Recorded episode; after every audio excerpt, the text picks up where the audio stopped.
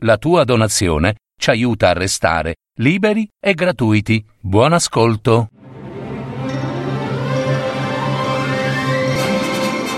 Paroledistorie.net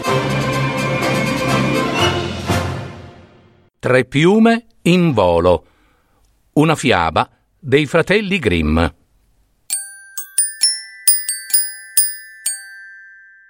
C'era una volta un re che aveva tre figli.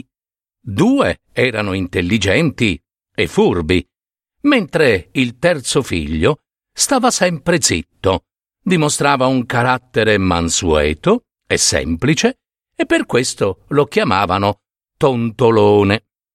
Quando il re giunse alla tarda età, sentì la fine oramai prossima e ragionava su quale figlio contare per affidargli l'eredità del trono.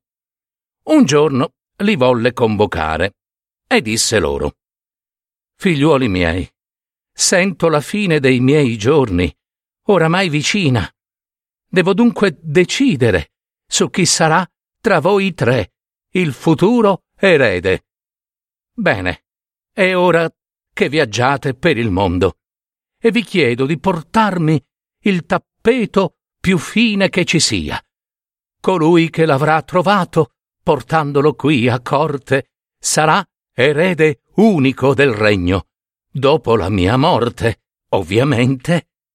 E perché non litigassero fra di loro, li condusse davanti al castello, tolse da una scatola tre piume, una gialla che affidò al più grande, una rossa che affidò al secondo genito ed infine una bianca che destinò al più piccolo. Dopodiché lanciò le piume in aria e, soffiando forte, le lasciò andare, ciascuna libera nella direzione che il caso avesse voluto. Poi caddero per terra. Ecco, figliuoli, vi invito ad andare per il mondo, nella direzione che la vostra piuma prenderà dopo il volo. La piuma gialla volò e cadde con la punta rivolta verso oriente. La piuma rossa volò e cadde con la punta rivolta verso occidente, mentre la piuma bianca non volò molto distante e cadde quasi subito con la punta rivolta verso lo stesso tontolone. Così un fratello andò a destra, l'altro se ne andò a sinistra. Tontolone, invece, dovette restare là dove era caduta la sua piuma e non gli rimase che sedersi triste e pensieroso, meditando su quanto la sorte della sua piuma bianca non fosse stata per nulla generosa. Mentre se ne stava così assorto, d'un tratto vide una botola seminascosta accanto alla sua piuma. L'aprì e nel semibuio vide una scala di legno che portava verso il basso. La discese con un po' di paura, finché si trovò di fronte ad un grosso portone, tutto d'argento massiccio. Afferrò il batacchio e bussò. Qualche minuto di silenzio e poi sentì gridare dall'interno Oh, fringuellina cara, dolce prugna secca, rosa pina di spavento e dalla groppa secca. Sicuro che dica a te, dunque stai a sentire. Chi ci chiama? Chi ci vuole? Vai tu a sentire. Il grosso portone d'argento s'aprì con un rumoraccio e dopo qualche secondo s'affacciò un rospo gigante, circondato dai suoi figliuoli rospetti osservarono l'ospite dai piedi alla testa e viceversa. Qualcuno ridacchiò. Shh! Fate silenzio, piccoli miei. Non è buona educazione questa. Non si ride di chi bussa alla nostra porta. Il rospone si aggiustò il panciotto e domandò. Eh, salute, straniero. Chi siete? Salve. Perdonate il disturbo e mi chiamo Tontolone. Eh, tonto che? Tontolone. Tontolone? i rospetti ricominciarono a ridere, e questa volta ancora più sguaiatamente. Ehi, ehi, silenzio, figliuoli! Portate rispetto! È un ospite. E ditemi, messer Tonto, Lone, Tontolone. Sì, sì, certo. Tontolone. Ditemi, messere, quale fu il motivo di questa graditissima vostra visita? Insomma, che ti serve, amico? Oh, eh, gentil signore, mangia mosca, prego. È così, gentile signor Rospo mangia mosca. Avrei gran bisogno di portare con me un tappeto, così tanto sottile e di buona fattura da non trovarne proprio altro simile in tutta la terra. Il rospo gigante mangia mosca stette immobile e in silenzio per un bel po'.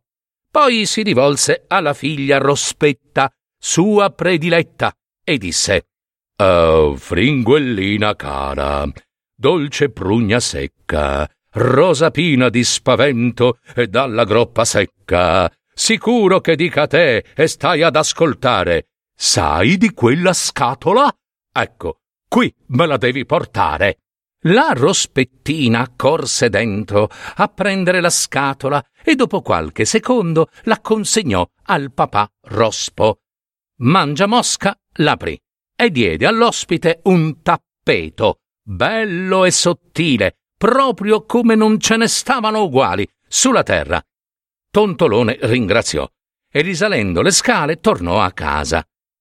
Intanto gli altri due fratelli erano sicuri di non doversi preoccupare del fratello minore. Eh, mai e poi mai Tontolone sarebbe stato in grado di poterli battere. Questo è almeno quel che pensavano. Perciò si fecero dare da un rigattiere un tappeto che avesse un costo a buon mercato e lo presentarono al re padre. Ma, nello stesso momento in cui mostravano il tappeto, entrò nella sala del re il fratello minore.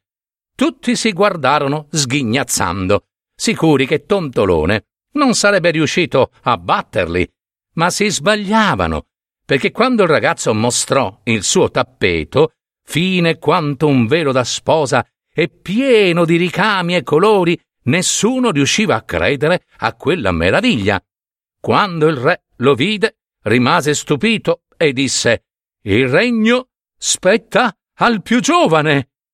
Dopo qualche giorno, poco prima dell'incoronazione di Tontolone, e superato il momento di sconcerto, i due figli maggiori, non riuscendo ad accettare quel verdetto, dissero al padre re che un regno così grande non poteva essere lasciato nelle mani di Tontolone e lo supplicarono a lanciare un'altra sfida. Il padre re decise allora di concedere loro una seconda opportunità e disse D'accordo, l'eredità del regno andrà a colui che mi porterà l'anello più bello. Condusse fuori dalla sala i fratelli e soffiò in aria le piume. I due maggiori andarono come al solito, uno verso oriente e l'altro verso occidente, mentre la piuma di Tontolone che di volare proprio non ne voleva sapere, cadde vicina alla botola.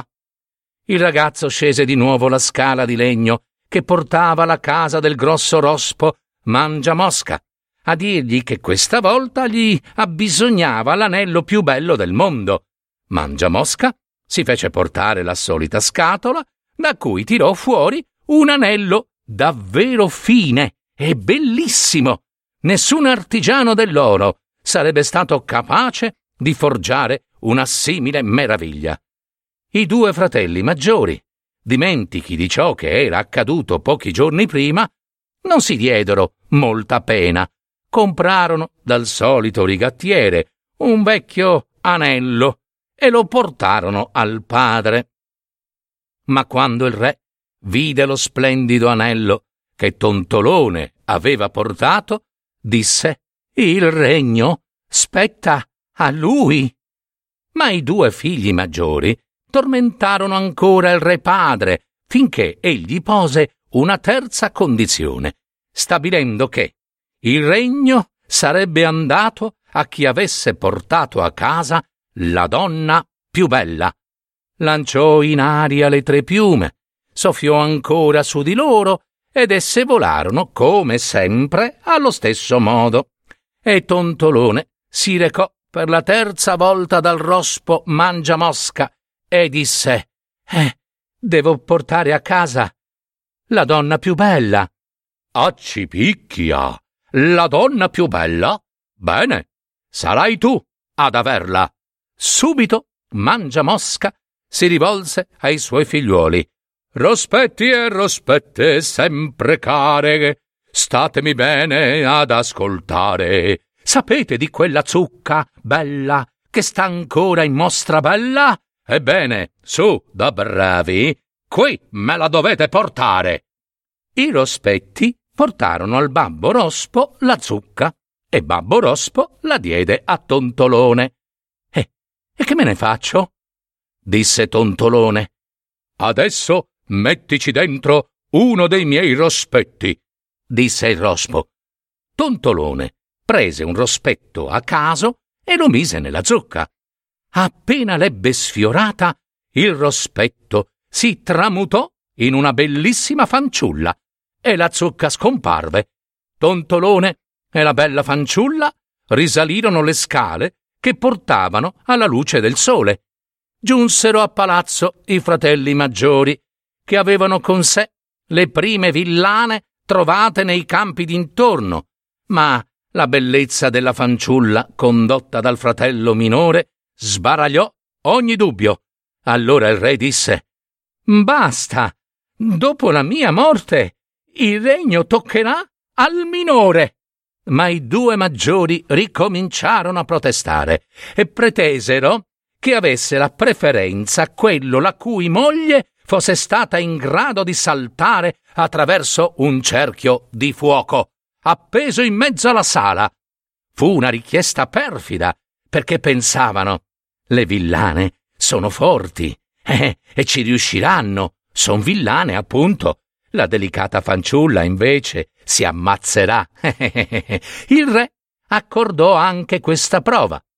Le due villane saltarono e riuscirono ad attraversare il cerchio, ma erano così poco avvezze ai salti degli acrobati che impigliarono la propria veste nel fuoco, caddero a terra e presero fuoco. Fuggirono tra le urla con i figli maggiori del re che correvano dietro loro per spegnere le fiamme. Poi saltò la bella fanciulla misteriosa che Tontolone aveva portato, sfilò attraverso l'anello di fuoco con una tale agilità e sicurezza da stupire tutta la corte e il re stesso. Alla morte del padre re, Tontolone ereditò la corona, sposò la bella fanciulla dono del rospo Mangiamosca, il quale fu nominato persino ciambellano di corte e si trasferì a Castello con tutta la sua famigliuola e ovviamente vissero per sempre felici e contenti.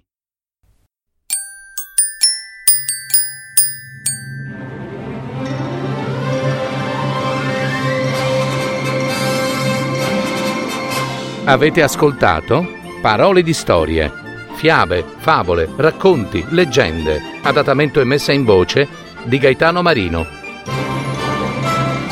www.paroledistorie.net